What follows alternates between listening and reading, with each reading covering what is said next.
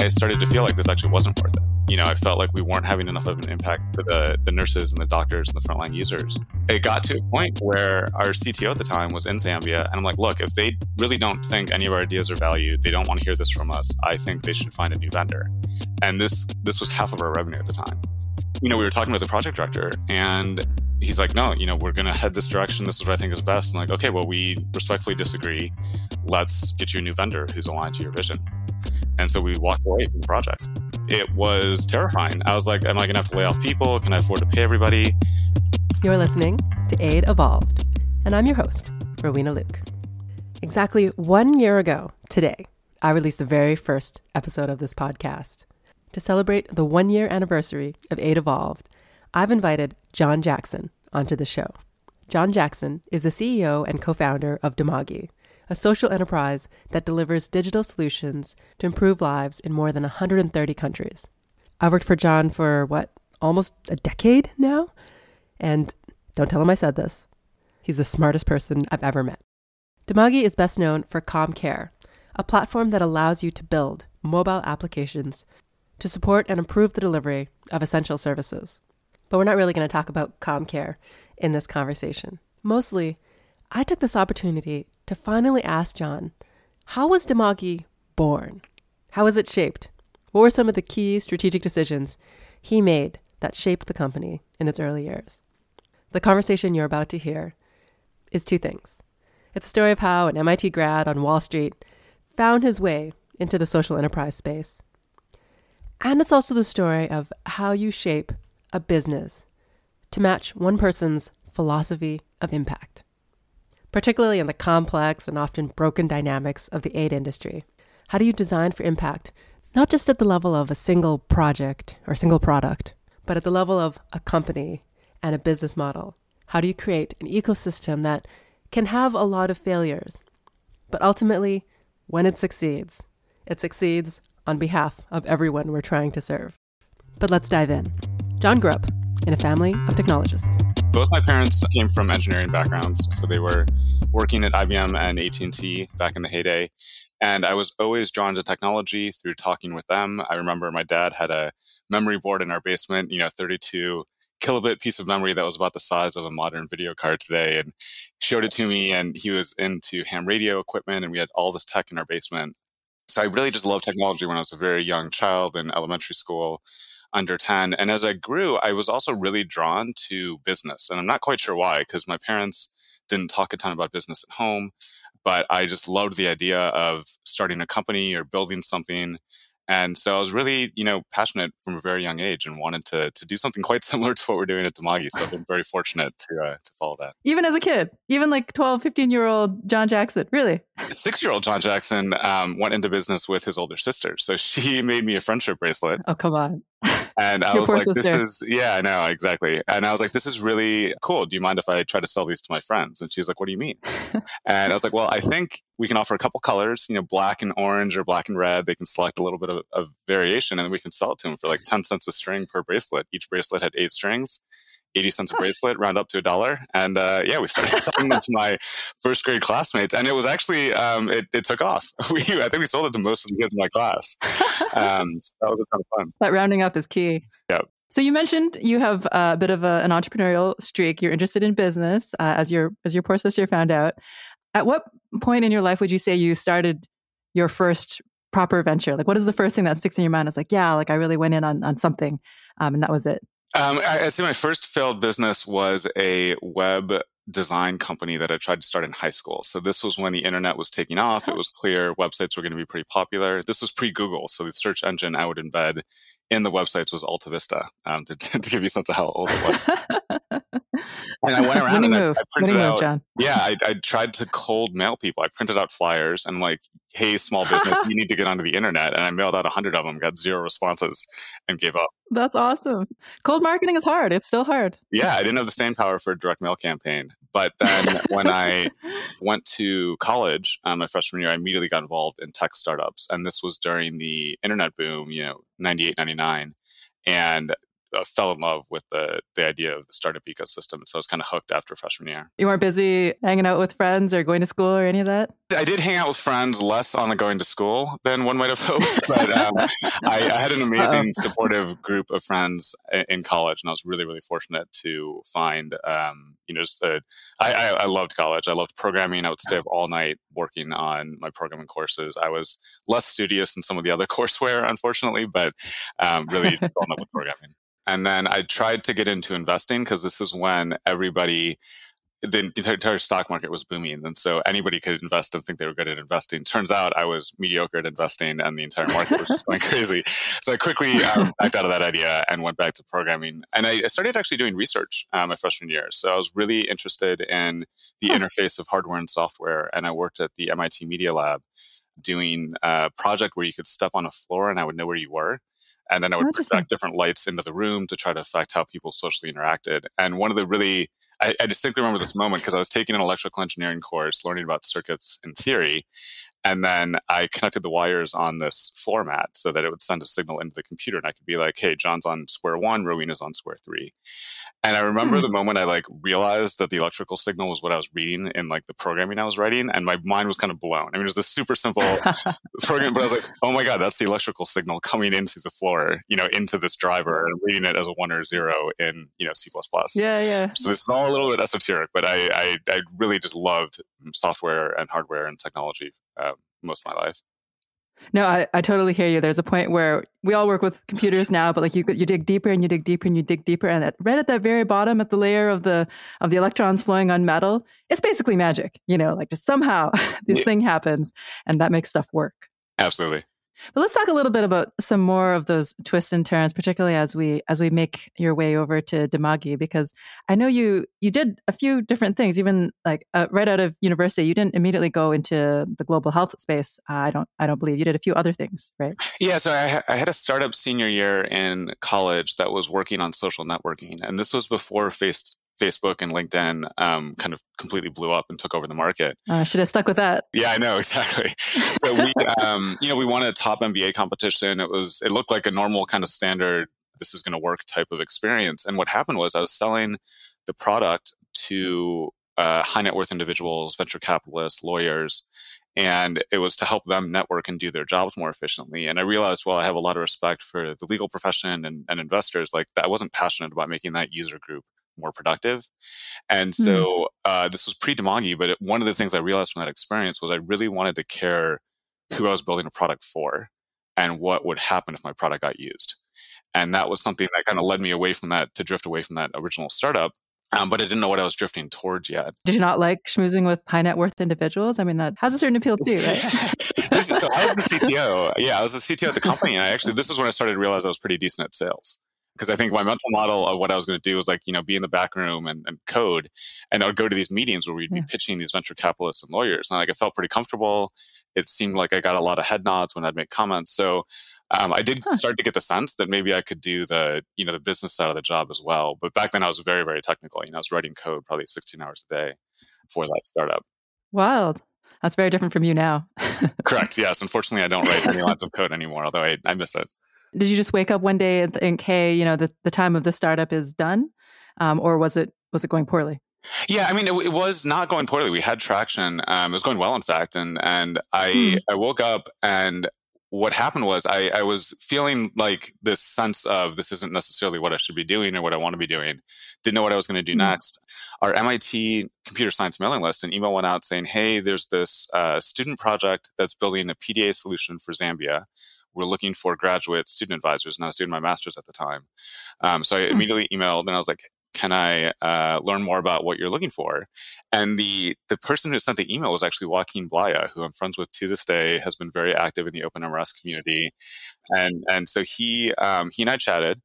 And wow. I, so I was like, I'm definitely help you. This sounds amazing. I didn't know people were working on this. And then he's like, by the way, I know this company, Dimagi, and the co-founder Vikram, who is kind of interested in this space. I'm not sure um, what what they're they're going to be up to going next. And so he introduced me to my co-founder Vikram. We immediately hit it off, and I knew that was what I was going to do. Um, so that it was uh, 48 hours from getting that email to meeting Vikram and just being like, "This is it. I'm, I'm jumping in." Wild. you move quickly. What was it that drew you in about the idea of Dimagi as you heard about it? Was it was it Zambia? Was it helping people? Was it something else? Yeah, it, it, you know, I I was doing my master's at the time, and my master's thesis was around if you could aggregate all this data in the world for clinical databases, you could detect disease early, which in hindsight would have been pretty nice for the world to have had over the last couple of years. Wildly naive in how hard it would be to roll that out, but that was kind of the theory. I'm like, hey, we just had all this data, got all this data together we could do this amazing mm. stuff, which is true, but you can't get the data together. And I was always drawn to, you know, how technology could potentially fit underserved use cases. And what I didn't know, actually, I had no idea about the development sector when I jumped in to do Dimagi. And I thought the only way you could do that huh. kind of work was getting rich on your own and then using your own money to, to go do projects like that. And Vikram's like, oh, no, no, there's a whole industry that, that can allow you to do this. like, oh, great, I'm going to go do it now rather than try to make a bunch of money um, and then and then use that later in my life. And so um, I was really, really fortunate to meet to meet Vikram and, and get that off the ground. But it was, I kind of always wanted to do something like this, like use technology to help people be more efficient or more productive in the services they provided. Certainly not the vision that we have today at Dimagi, but had that mm-hmm. hunch that where I wanted to spend my life was around something related to technology and underserved populations. What I find interesting about your journey is that for a lot of people, I think they get to it much later in life. You know, you graduate from college, you want to start a business, you're excited by it, so you you start a company and you go through that whole thing, and then maybe sometime when you're in your 50s you're like why? Why am i doing this? And and then you find your way into the social sector. Um, it sounds like you went through all of that in under a year. And it's even slightly better than that. I i was an intern on on wall street at goldman sachs um, which is a very popular investment bank in the united states. And I loved it. You know, I thought it was an amazing experience. I really liked finance. I love the people. Yeah. I just, I, I, I, could tell it wasn't. You could have made so much money. I know, I know. Well, that, that's the downside. But, um, and it was, it was actually on the, it was on the mortgage trading desk. So it was on one of the desks Whoa. that had to testify before Congress after the, the collapse of the, the mortgage in the, the United States. Oh, so it's good you got out. Yeah, exactly. Although it would have been a crazy ride had I stayed. But I, you know, I think I've always been very fortunate to have conviction that when I feel something, you know, isn't quite the right fit for me, I've like known it. You know, so I had no self doubt when I left Wall Street. They we had a really good summer. They offered me a job, and I was like, I just know this isn't what I'm I'm meant to do or what I'm going to be happy doing. And they were like, seriously, you're going to like turn us down on the spot? I'm like, yeah, you know, when you know, you mm-hmm. know. And that that was something that's always been part of my personality and has allowed me to be pretty decisive. Similarly, when I met Vikram, I was like, this is it. You know, we're going to go do it. So, how does somebody with no background in international development get started in this space? And how did Jon take advantage of the education and the skills he did have in order to really set Dimagi apart? I was totally sold on it, but I was like, okay, seriously, how's this whole industry work? So I bought a bunch of development books. I bought Paul Farmer's Mountain Beyond Mountains. Excellent book. Jeff Sachs, uh, End of Poverty, just a, a, lot of the development book junkies. And, and, as you know, working at Dimagi, we had a reading list of, of a bunch of these that people would often um, read. So I, I, immediately started reading about the industry, and I, I, came away with two quick things. One was it's really easy to point out all the failures of this work. You know, there's there's tons of stuff that doesn't work. Mm-hmm. And I was also like, but that doesn't do anybody any good. You know, sitting on the sidelines talking about how nothing works isn't all that helpful to to trying to help the underserved. And I was also incredibly motivated by people like Paul Farmer, Jeff Sachs, and others who were dedicating their lives and careers to trying to improve these outcomes and development, and specifically in the healthcare sector. So very quickly, I was kind of like, okay, this is going to be really hard, but I'm going to be one of those optimistic people, and I'm going to think this is worthy and noble, and and that we can succeed at it. The other mm-hmm. was. I, I was like, I think we can build a uniquely strong tech company. You know, I knew my personal programming skills were quite mm-hmm. strong. And looking around, I felt like bringing, you know, Google level engineers into the industry could be a, a niche for us. And the position that we had and the connections um, I had coming through MIT's technology um, degree program, I felt like could give us a unique advantage at Dimagi. And so that's where we, we decided to take the company. And when I joined, I was the CTO and we kind of we call refounded the company into a software mm-hmm. engineering shop and that was kind of my vision for where i thought we could make the most impact and so when i when i first started i was writing a national scale medical record system um, in zambia uh, you know probably programming 18 hours a day like nonstop um, you know on the system and, and it was it was a lot of fun. It was very intense but it was a ton of fun. Wow. What was Dimagi before you refounded it? Um, it was public health consulting. So we, my other two founders, Vish and Terje, um, have both gone on to do amazing work. Vish is now the CTO at Mayo Clinic, and Terje is an executive at a, a, biotech company. And so, amazingly talented people. And it was more public health consulting. So, once you already had the data, how do you analyze it? And I, I quickly came to the assumption or the the thesis that the data doesn't exist. As I said, I tried to do my master's on this um, as well, and I was like, no, no, no, we need to build the underlying systems to create the data sets in the first place. Hmm, that makes sense. So, Jon, you you're setting up this company. You're turning into technical consulting. What was your early team like? Yeah, so I actually I was bad at hiring originally. I hired several different engineers from really? MIT. Yeah, and, and none lasted longer. You do so much hiring now. I know, I know. I, I, I got much better at it, but I was not good at selecting people who were trained programmers. I was good at selecting people who were smart, uh, which turns out not to necessarily be the best hiring criteria. And so th- those um, individuals um, found better jobs and now have great careers, but weren't that weren't a fit at Dimagi.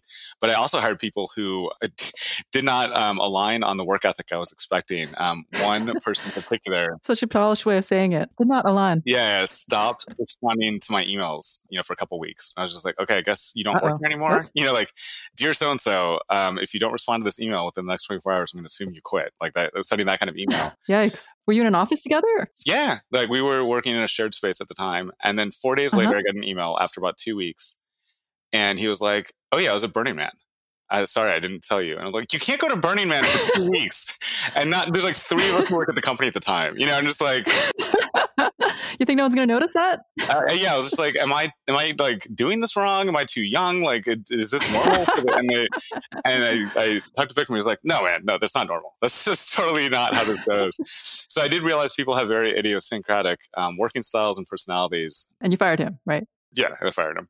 But it's really fun to be able to accommodate that when it does work out too. You know, there, there's amazing people who work at Dimagi who have all these different personality types and interests, but um, everybody works really, really hard. And and we do have people who go to Burning Man or Africa Burn, but they tell us ahead of time now, which is great. So that's that's uh, that's that's one of the uh, corporate governance principles I now learned is if you're going to take off two weeks, you at least have to tell your boss you're going to do it.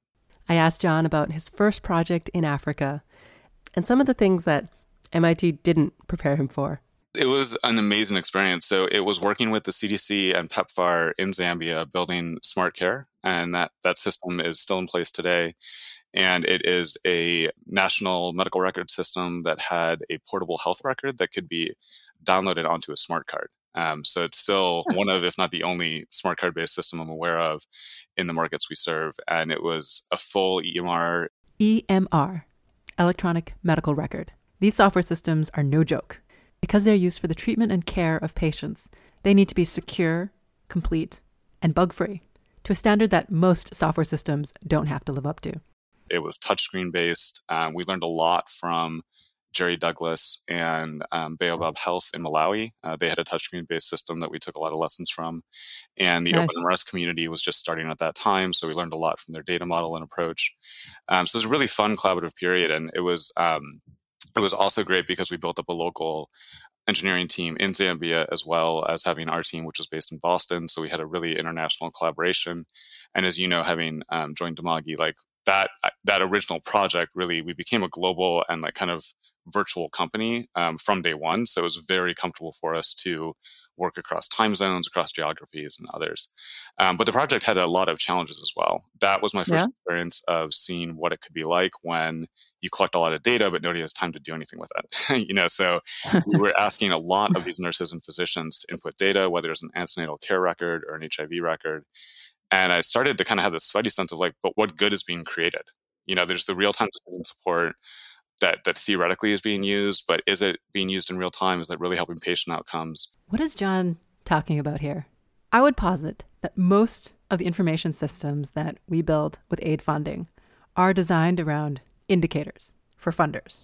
You're running a clinic, and at the end of every week or month, you fill in a mountain of paper forms in order to unlock the funding. But that's very different than the kind of technology that will help you do your work better. Real time decision support means not just reporting on the number of cases diagnosed or stock available, but actively improving the way cases are diagnosed or how stock is resupplied. And so this project gave me a lot of my current attitude towards technology, which is it can be incredibly helpful, but if you don't use it correctly, it can actually be negative value for a project or a waste of time. And so it's Mm. really important to make sure that it's used um, in a way that that makes sense that's that's really supporting the users and the care they're providing to their patients and the people who need the data the epidemiologists or others that's a really important stakeholder but it's not the only stakeholder and i'd argue in many cases not the most important stakeholder. That makes a lot of sense. What was the hardest thing for you in that first project where you're still cutting your teeth as it were just how hard it is to build software that works. like it's it's like this was this was thick client software. So for those who um, you know some of your listeners may literally have never used an application like this, but it was like you, you we had a USB key. You had to install the software. There was a splash screen that's a, installing SmartCare like onto your computer, and if there was a bug, mm-hmm. we had to go like run around to every clinic and update the software. Now, you know, most software is web based, so you just push deploy and it's fixed. But it was crazy. So like a tiny little bug would take days to go update in all these clinics. And that oh, experience of just how hard building technology that worked was, plus we're dealing with power outages and touchscreen monitors and smart cards. And we had to write custom drivers. So there's a lot of tech in oh. these systems. And I, I gave it a huge appreciation for like how hard it is to get anything to work um, from, a, from, an engineering standpoint, much less at scale. Yeah, nowadays you can just do a, a real time update. You can just push out updates every couple minutes if you want to. And, and back then you needed to get it right immediately because you were going to visit that clinic once and it wasn't going to get updated until the next time someone came back to run an update. Uh, so for all those reasons, you needed it to be really rock solid. Exactly, exactly. You can tell Jon's an optimist and an idealist. But even someone with the energy that Jon has sometimes hits a wall. One of the big challenges I felt on the Zambia project, as I mentioned earlier, was just, you know, are we helping more than we're hurting? You know, we're spending a lot of money, we're buying smart cards, we're deploying this heavyweight technology. And I started to have a lot of self doubt, you know, as to hmm. what the benefit of the system was, and therefore what the benefit of like my time and the rest of the small Dimagi team that was working on it at the time. And huh. I started to really talk to the project director at the CDC about this and saying like, how do we know if like this is worth it? You know, we're collecting a lot of data. Theoretically, you then use that data to inform insights. And right. that was very concerning to me because I, you know, we, we I go do user centered design with the nurses and ask them if they like the system and watch them use the system. And I even I, I had a sense at the time, and, and, people later proved this. But like, obviously, if you're the one bringing the technology, they're not going to tell you they don't like it to your face. You know, like they're going to just um, say they like it because that's human nature to to not want to displease the person who wrote it. Particularly in Zambia. Exactly, exactly. I had so much self doubt. I was actually becoming quite disgruntled on the project to the annoyance of the project director and others.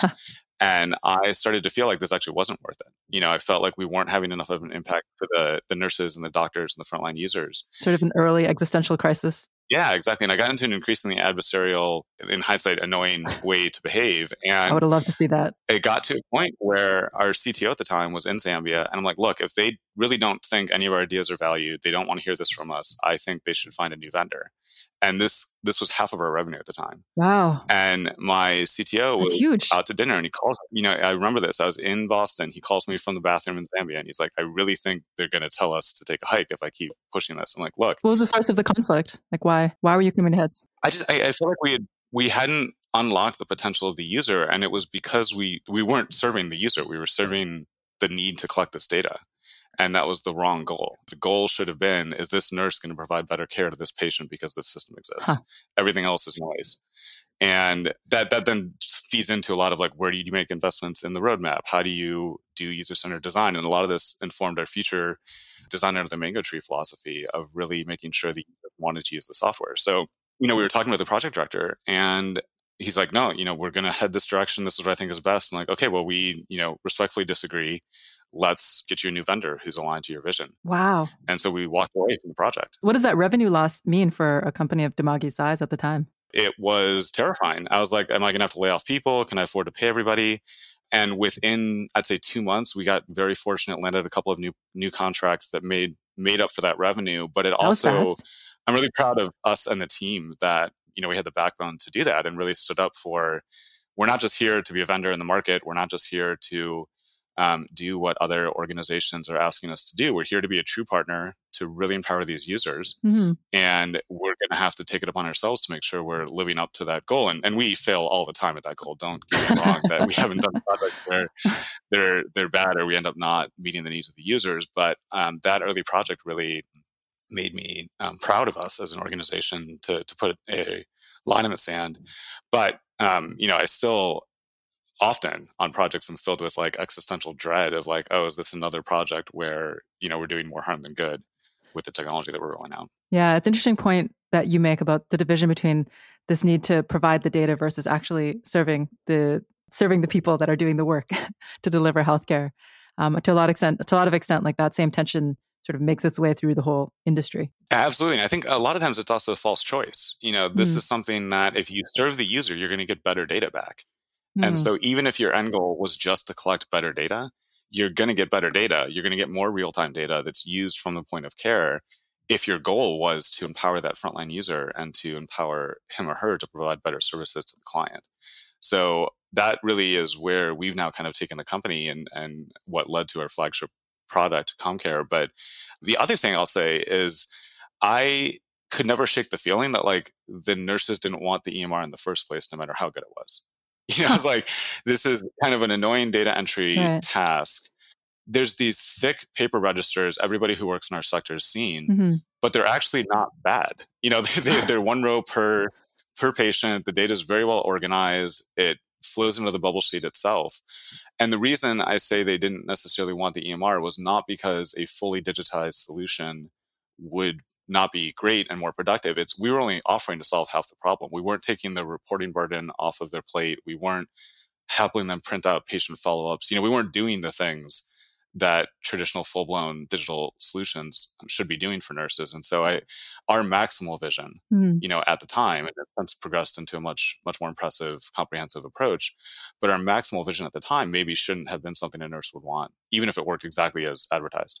What do you say to yourself on those days when you're just not sure whether we're just creating more work or deriving more indicators from people who are busy enough as it is? It's tough. I, I, will be honest. Like it's it's you sit there and you're like, are are we really you know helping the people that we're trying to serve? And and I think one of the things I'm very proud of is we we at Dimagi have always had this philosophy of trying to design with the end user in mind. I remember a quick anecdote when I was working on a calendar. So you pick the date of the visit. I spent all this time thinking through it on my own without getting any user feedback. Hmm. Go out to the field a month after I'd released this feature. And I watched the nurse try to input a form from the day before. And rather than use the huge button I had for yesterday, she goes down to the Windows system date oh, no. opens the system clock, moves the date back to the previous day, and then clicks today. Oh, no. Because I made the today button even bigger. And so I, you know, so one, sorry, of the, one, of the, things that I think always kind of is nourishing you know, for me, kind of like a extrovert versus introvert, like just watching end users, respecting end users, listening to what they want, and then fixing it for them hmm. has always given me, you know, kind of filled up my cup of of the the well to keep going. And I don't personally get a chance to do that anymore, but I read literally every single project report out that our company still sends. I wow. read because I love trying to understand how we can really impact the users and, and how we can respect them and support them. That's awesome. Jon, tell me a little bit more about the twists and turns that you took in those early years when you were still trying to define what Dimagi was. Yeah, so you joined about 12 years ago, and this is right when we were making our first business model pivot. So long ago. I know, I know. It was a great time, though. That's true. You told me to learn uh, Ruby on Rails. I did, I did. Well, this is exactly right. This is right when Ruby on Rails and Django were coming out. Yeah. Um, this was before smartphones existed. These are programming platforms, web platforms for the benefit of our audience to build stuff. Yes, they're now very popular web platforms. But back then, they were just emerging. When I first um, came and we were running the company as a custom software shop, so you would hire Dimagi, pay us some money, we'd build you some software. And very quickly, we realized this isn't going to work because who's going to maintain the software? The clients can't afford to keep paying us, and nobody else can do it because it's a, a custom pile of code. So then we pivoted the types of projects we were willing to do to still being custom software, but they were built on open source projects. So we collaborated on a community that we helped co-found called OpenROSA and JavaRosa, which created this very powerful form engine that's now inside of CommCare, Open Data Kit, many other very popular data collection tools but also RapidSMS with UNICEF and team members to help build messaging based solutions.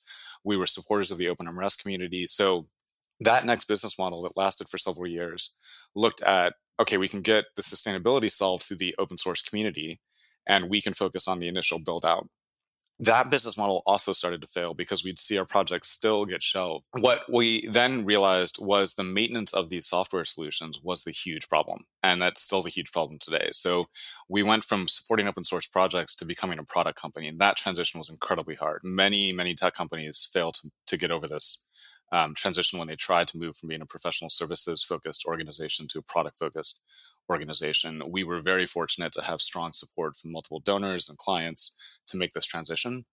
Um, and that led to the start of building CommCare, which actually came out before smartphones existed. Um, so I think we we're ahead of the market in terms of recognizing the explosion of potential for mobile devices and um, frontline workers, and specifically community healthcare workers that we often are equipping. And those, that business model transformation took a long time. We never raised outside capital, um, so Dimagi's been bootstrapped nice. since day one, and that allowed us to both be self-driven in our vision, but also it took a long time. Um, you know, so the way we built CommCare in the early days was working with each partner who hired us to deploy CommCare. Each one would be throwing in, you know, an extra 20 or 30 grand for the feature that they wanted um, to be added to CommCare, And we would have our engineering team do it and then move that into the global good open source code base. So that was really the the huge switch that now led us to the business model we have today. But back then, and even today, sometimes like our market in global health is not like paying for product fees, and so we often get um, pushback on our business model. And one of the things that I'm really proud of at Dimagi is how much time and effort and innovation we've put not just into our technology, not just into our services, but the sustainability of Dimagi as a whole. And that I think is one of the unique things about where we sit in the market, and also one of the unique things about what I'm personally drawn to. Um, you know, as you as I mentioned earlier, I had this self doubt and still have this self doubt about like, is this the right way to spend time, my time, or team's time, use of technology? And so one of the huge things I constantly ask myself is like, what is the path to massive scale, massive impact? Um, you know, how is what we're doing mm. today going to lead to amazing progress tomorrow? That's a lofty goal. You know, I don't know if we'll achieve it, but I've mm-hmm. always been drawn to how business is a key ingredient for whatever answer we're going to have to that question. Interesting, and that ties back to your your history and your relationship with entrepreneurialism. Can I ask two two points um, that we went over quite quickly, but is related to this this question of business and social impact. One is open source. Uh, I think that's a, that's a big move away from a traditional business model um, at the time. And then the second question is product. I think those were two major strategic decisions that you made about the organization. Uh, they must have been hard. There must have been a lot of, uh, you know, a, a, lot of a lot of tension leading up to those decisions. Uh, can you paint a little color around either or both of those decisions? Yeah, so for for um, open source, I very quickly thought that the market could not support proprietary software in terms of the margin you could make. Um, like there just didn't seem like there was going to be enough. Just money. too poor. Yeah, so I, I felt like open source is going to be the way to go. We were one of the main leaders, I think, of the open source movement within the global health industry um, back huh. in the day, and and I think it's been um, wonderful to see how it's blossomed. But as I mentioned, you know, uh, several of our, our, team members were supporting OpenMRS at the time. We supported the growth of an open source data collection tool that, that spawned many of the popular data collection tools that are out there today. And we worked with RapidSMS. So we had those kind of three main open source projects that we were supporting. And again, it just seemed like the margin was not going to be there for kind of a traditional proprietary software approach. And I think in hindsight that was that was true. What I do think there's huge fallacy though is that open source is free and and you hear this a ton mm-hmm. from the community but the hard part at this point i think is not writing the software code itself it's how you manifest that code into something that's useful for the user and it's similar to if you had a blueprint for a drug that doesn't do you a lot of good unless you can manufacture the drug at scale right. and and I, I look at software similarly so what we're really passionate about is is taking that open source code base and turning it into something that's very cost effective and, and highly valuable for the end user. And that is something that requires a business approach because that's sustainability that's an, a that's a recurring cost you've got to figure out a way that people are willing to bear that cost whether it's a donor community a government or the user themselves in order to have that work on a recurring basis and there's this kind of build operate transfer model that is very common in government sector projects so you hire a vendor they build the thing, they operate it for a few years, and then they transfer it to the government. Mm-hmm. And I think if you look at what the most game changing technologies have been globally, they're not fitting into that model. They're, these are services that people use a lot. They get better over time. They're not static. And they have a feedback loop that really empowers the end users. And that's something that I think can only happen if you take a product mentality to what you're offering in the market. And that's something we've done with our software, but it's not unique to just software. I think the product feedback loop is incredibly powerful for paying attention to what end users really want, ensuring that what you're building is really going to have impact. And it's been hard to be, you know, um, uh, quite honest about it. I would say we're still trying to become an amazing product company. From a discipline standpoint because our industry is still very heavily project based funding. Um, and you've had you know speakers from the Gates Foundation and others on this podcast, but these big three or five year grants don't necessarily lend themselves to creating great products. And that's something that um, I really felt passionately about. If we didn't have a product based approach, we were not going to crack the sustainability puzzle of how it kept running after that three or five years. And that actually ties back to the story you're talking about in Zambia um, this tension between generating data versus actually helping people do their work. When you talk about product and product fees that are sustained by users themselves, uh, that whole business model is set up in such a way that it rewards things that are actually useful to the user. Um, whereas the the project based funding is more inclined towards the funders who want to come in, uh, want to get some data, and can provide that grant. So it's just interesting to see how that how those experiences that you had initially in Zambia have played themselves out in the way that you're shaping the organization. Absolutely, yeah, and I think the the the downside of trying to be open source and a product mentality while also acknowledging that donors are going to fund the majority of the market, that the margins are small, mean that it's an incredibly hard job. You know, like uh, that's one of the things that I reflect on is like our our jobs in this industry, not just at Dimagi, but I'd say most people in the digital development sector, these are hard, complex jobs because you are balancing, you know, the needs of donors, the needs of governments, and trying to make sure that user can create impact. And I think it's I love it, but it's definitely not for everybody. You know, there's a lot of frustration that can occur when you have to balance so many different factors. And I'm very I get excited by ambiguity and balancing factors, but um, some people just want to take the hill on a very well defined problem. And, and that's not, in my opinion, possible in our sector. Is there a way forward that you can imagine? Is there a way that you can see things getting better in terms of doing this kind of tech work in the aid industry? I, I, do have hope and, and concern. I'd say on the on the hope side, I think the the obviousness of what digital can potentially do is like kind of uh, given at this point. You know, I don't think anybody has to be convinced of the potential for digital. I do have concerns, and it's not just in the markets that we serve in, in lower and middle income markets, but all markets around how to create vibrant, viable public and private partnerships. I think governments should not necessarily be trying to build the skills in house to do these highly sophisticated technology approaches, which have natural economies of scale that need to be recognized in order to get the price point low enough. So I see a lot of governments with a very valid concern for data sovereignty um, for making sure they're not dependent on third party vendors. But I also see the likes of Amazon and Google completely taking over the market. You know, in other markets that we we look at, hmm. and the, those two things are coming head to head. I think the economies of scale and the natural trend of technology, combined with sovereignty and the need to not be dependent on any one private sector player, I think is is problematic. And I, I think that's something that we spend a lot of time trying to advocate for different approaches and experiment with different models and how we can partner with the government effectively to ensure they have what they need. They're not dependent on us, but they're able to, to utilize us. And as long as we're being a good partner to them, we hope they, they want that partnership to continue. Jon and I have worked together for many years now. And it seems like right after every big success, there awaits another mountain to climb. So I asked Jon about some of the struggles he's faced more recently with Dimagi and his level of optimism for the path forward. Oh man, I there's been so many struggles. there's been so many struggles. I mean, the amount of heartbreak I have with our projects that have failed is substantial. And and you've worked on several of these yourselves where we pour months, years into these projects and just can't get them to sustainability. So I think the thing that I'm still filled with dread is like I you know we haven't cracked it. We've gotten Dimagi to have a sustainable business model, and that's great, and I'm super proud of that. And we're now in a fortunate position to um, leverage that strength to push even harder on sustainability. But if you look at the sector's projects in general, but also Dimagi specifically, on the likelihood that that project's still running 10 years from now, it's unfortunately um, not high. And I still have that fear and angst of you know if that's not going to be around in 10 years is it worth doing today? And how much do we balance um, doing what's necessary today to create immediate impact with moving the ball forward for long-term sustainability and long-term impact? And i think that's something that you know the jury's still out and it's it's something i'm going to try my best at but i would i would i think we're probably the furthest along and i don't think we've solved it I think it's a great point, Jon. I'm just going to repeat it because it's so important.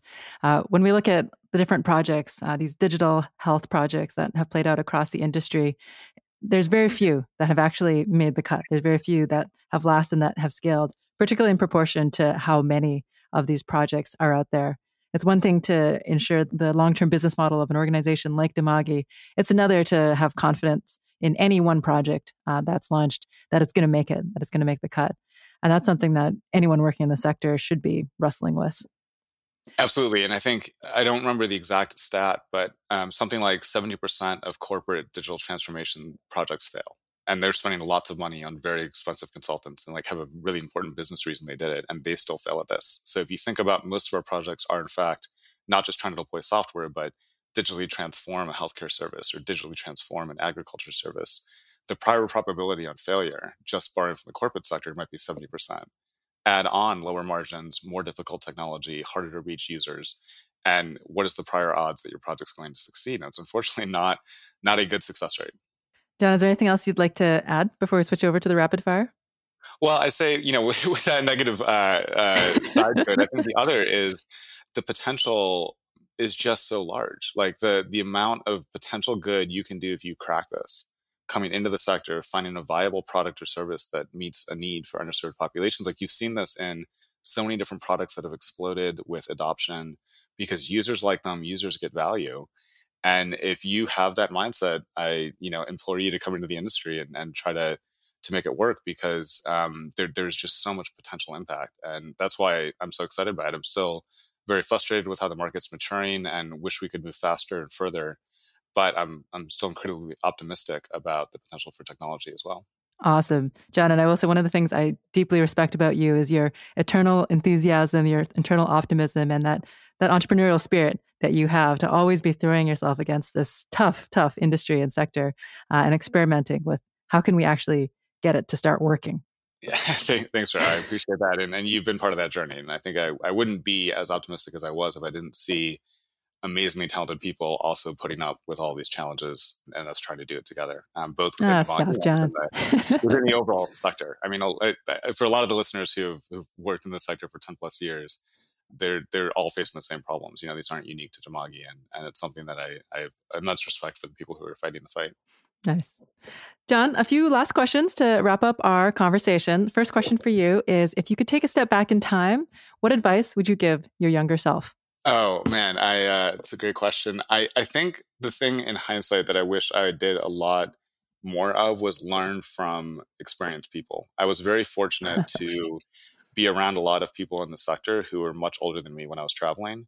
And mm. I loved hearing their perspective. It shaped a lot of how I view the world um, and, and our industry and I just wish I was better at doing what you're doing, basically. You know, just like being interested in their perspective and talking to them. And so, if I could talk to my younger self, I'd be like, every time you're traveling, anytime you meet somebody who's interesting, buy them a drink and just learn as much as you can from their perspective, because there's people who have awesome. spent, you know, 30 years doing development work, and there's so much time. For sure. Do you have any asks uh, for donors or policymakers who might be listening to this podcast?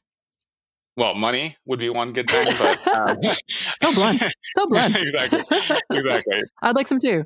yeah, uh, money for Rowena and I. But um, I think that the big ask is to really focus on sustainability. Technology is a, a, an assumptive good. I think we can all assume we don't need the next pilot to prove that technology could work. I think the focus is needs to be on sustainability. Nice. Would you like to offer a shout out to someone else in this industry who has inspired or guided you? Yeah, I think, you know, one person who's been incredibly supportive from the Gates Foundation is Tim Wood. And he's been both hard on us and incredibly supportive of our vision. And uh, just a huge shout out to to them as, as we've gotten incredible support from BMGF over the years. For sure. What is one resource you use to stay up to date on what's going on in this industry? Since I know you have so much time to read now. um, I, I, don't read a ton. Um, I've been pretty impressed with Devex coverage of of events lately. So I get their you know their nice. daily email, and um, have have really enjoyed getting my news uh, from them. Yeah, I remember, Jon. There used to be a time where it felt like every month you were sending out a recommendation to some awesome new book that you just finished reading, and then I think you had kids or something because that stopped. yeah, that, that, that, that, stopped pretty abruptly when my uh, seven year old was born. Last question, Jon, just for fun. Is there a book, a blog, a podcast, a twit- tweeter that you'd recommend just from personal interest or for fun? Yes, Ministry for the Future. I just read this book. I heard it recommended from Ezra Klein, who's a writer at the New York Times. Oh, you do still read? Um, I do. I do, on occasion. Um, and this was a awesome fiction book about this kind of like semi-dystopic future where the energy crisis has all governments needing to figure out a way to collaborate and bring down global energy consumption. And, and it, it was a fascinating read. Well, thank you so much, Jon, for being on the show today. It was lovely to have you. Thanks so much, Irene. It was a pleasure. And that's a wrap for the first year of Aid Evolved and for 2021. In December, I'll give you a tiny preview of what we're thinking for our next season. Stay tuned for more, and don't forget to hit subscribe wherever you listen to your podcasts.